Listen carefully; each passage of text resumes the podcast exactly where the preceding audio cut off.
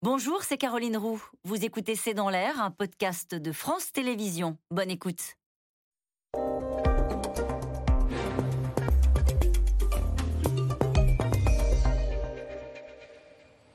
Thomas Hervé, bonjour. Vous êtes euh, journaliste à, Télématin sur France 2 et cet été, vous avez accompagné votre mère en Suisse pour un suicide assisté.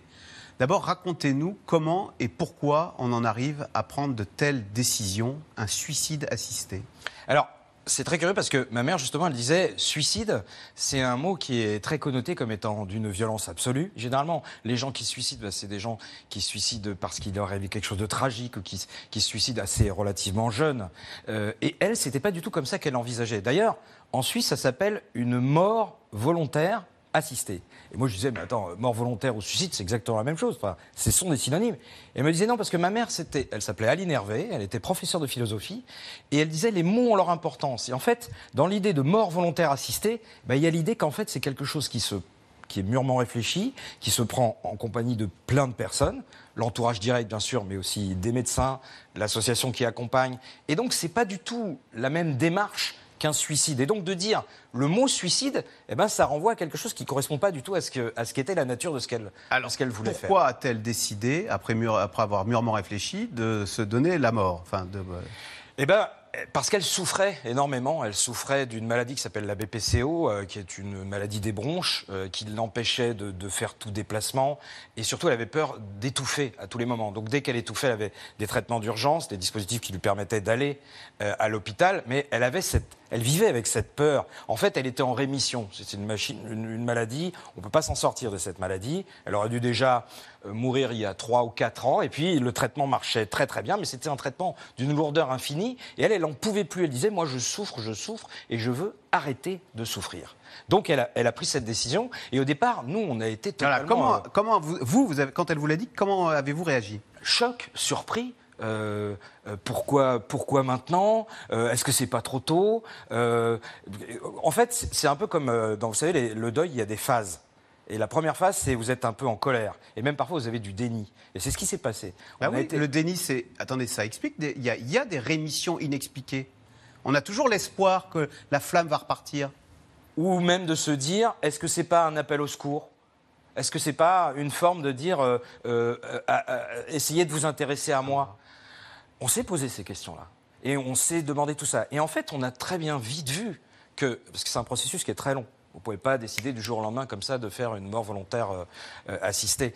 On a, on, a, on a, vu en fait qu'elle était totalement en, en, harmonie avec ce choix et en fait elle défendait ce choix en disant c'est ma liberté, c'est mon ultime liberté, c'est celle de pouvoir mourir dignement. Donc la décision est prise. Elle vous a convaincu à ce moment-là En tous les cas, vous, lui avez, vous avez respecté son choix. Alors comment ça se passe une fois qu'on a pris la décision? C'est interdit en France le suicide volontaire assisté. Donc euh, elle s'est renseignée en téléphone en Suisse on prend euh, des renseignements, on trouve des associations qui sont effectivement suisses. Et c'est là où euh, mon père insistait beaucoup là-dessus en disant c'est quand même incroyable qu'en France, on, a, on a aboli la peine de mort. On a, avec la loi Veil, permis des ah progrès sur l'avortement. Et on est quand même à la traîne.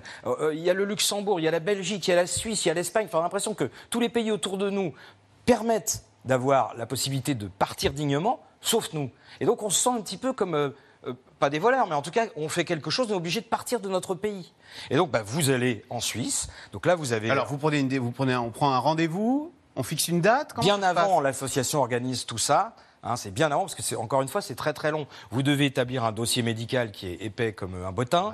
Vous devez euh, évidemment voir des médecins, voir des, psychologues, des psychologues en Suisse et en France en visio et en réel. Et puis après, le jour J, bah, vous y allez la veille. Alors on fixe une date, on vous fixe une date On vous fixe une date, oui, bien sûr. Alors là, en l'occurrence, on vous a dit rendez-vous le mardi 9 août à 11h15. C'est comme ça que ça s'est passé? C'est à 11h15 qu'a eu lieu le décès, qui a été prononcé le décès de, ma mère.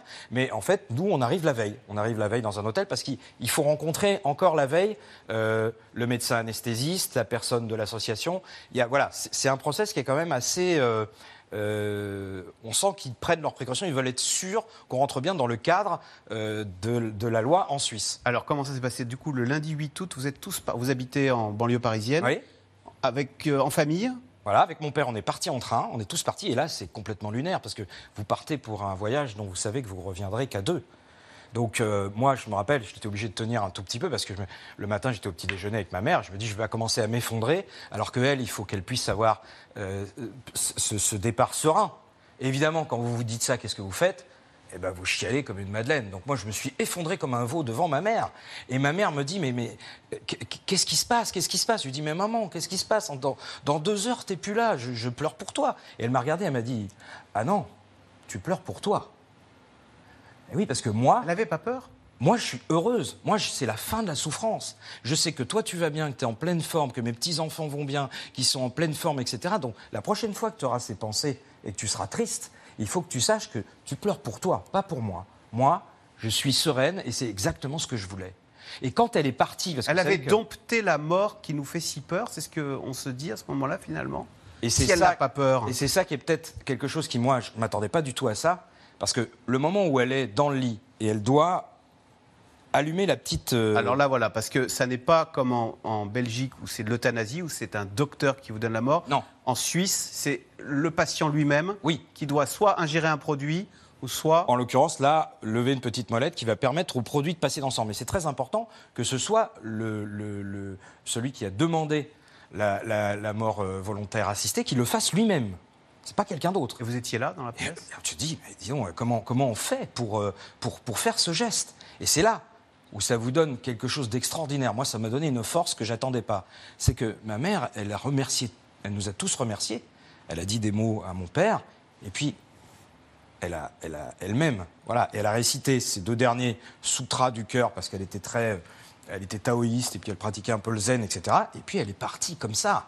Oh et là, je peux vous assurer qu'il se produit quelque chose qui n'est pas du tout de l'ordre. On m'avait dit attention, oh, tu vas voir quelque chose qui va te traumatiser à vie. C'est comme ça, c'est quelqu'un qui meurt sous tes yeux, etc. Et ben, c'est tout le contraire qui s'est produit.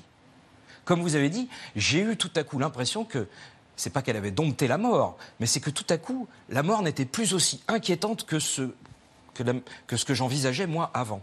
Et aujourd'hui encore, vous voyez, ça, me confère une force. Et le fait de, de l'avoir vue. C'est-à-dire?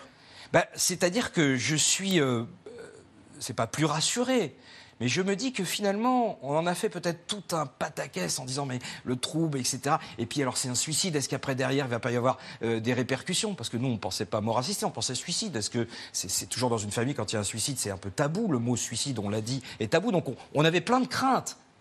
Et puis ces craintes, en fait, tout à coup, elles s'effacent. Mais ce moment quand même que vous nous avez décrit, où on s'injecte le produit, on se dit, oh mon Dieu, mais c'est comme sauter d'une falaise sans parachute. C'est terrorisant. Et vous avez l'air de nous le décrire en nous disant, bah, c'était moins euh, rude et dur que ce que j'imaginais. Et c'était même presque, oserais-je dire, paisible. Une mort paisible. Une mort voulue, une mort en pleine conscience, une mort dans laquelle l'homme exprime, en l'occurrence la femme exprime sa liberté totale. La mort dont elle, la mort dont elle rêvait, elle, puisqu'elle était délivrée de toutes ses souffrances. Pas oublier qu'elle souffrait énormément, ma mère. Souffrance euh, physique, psychique, souffrance totale. Donc elle était délivrée comme ça de cette, euh, cette souffrance. Et c'est d'autant plus dur que je vous ai pas dit plus beau, c'est que moi je suis catholique. Donc pour moi, la souffrance, c'est quelque chose qui peut être rédempteur. C'est-à-dire qu'on peut, quand on a une vie de souffrance, ou quand on a des moments de souffrance, apprendre quelque chose de peut-être bien plus puissant que quand tout va bien. Donc pour moi, la souffrance, c'est pas quelque chose de forcément mauvais. Mais ma mère me disait, mais toi, très bien, t'es catholique, c'est grand bien te fasse. Mais moi, pas du tout. Pour moi, la souffrance, c'est quelque chose de négatif et je veux pas en entendre parler. Vous vouliez écrire une tribune euh, pour raconter, là, ce que vous venez de nous raconter. Bon, finalement, vous ne l'avez pas fait. Vous, vous m'avez dit, j'écris mal. Mais je suis ravi de venir ici à France 5 Oui. pour nous faire ce témoignage. Parce que c'est important pour- c'était important pour vous de dire ce témoignage. Parce qu'il y a six mois, vous n'aviez aucune idée de ce que vous alliez vivre avec votre mère ce 15 août à 11h15. C'est Aucune idée, c'était le, Ce 9 le 9 août.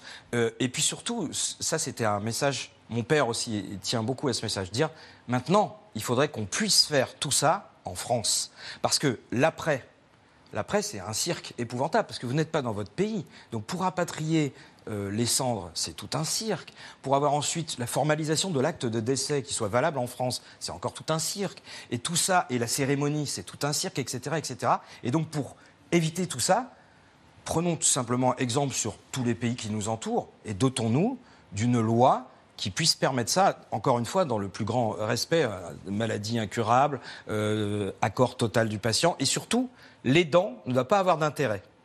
Merci beaucoup Thomas Hervé pour ce témoignage très puissant et très éclairant sur ce débat sur la fin de vie euh, qui s'ouvre. Merci. Merci à vous Axel. Vous restez avec nous tout de suite. C'est dans l'air qui revient sur la visite hier de Xi Jinping avec Vladimir Poutine. C'est dans l'air qui est intitulé ce soir Xi Jinping, Vladimir Poutine, la fin de l'Union sacrée. C'était C'est dans l'air, un podcast de France Télévisions. Alors s'il vous a plu, n'hésitez pas à vous abonner. Vous pouvez également retrouver les replays de C'est dans l'air en vidéo sur France.tv.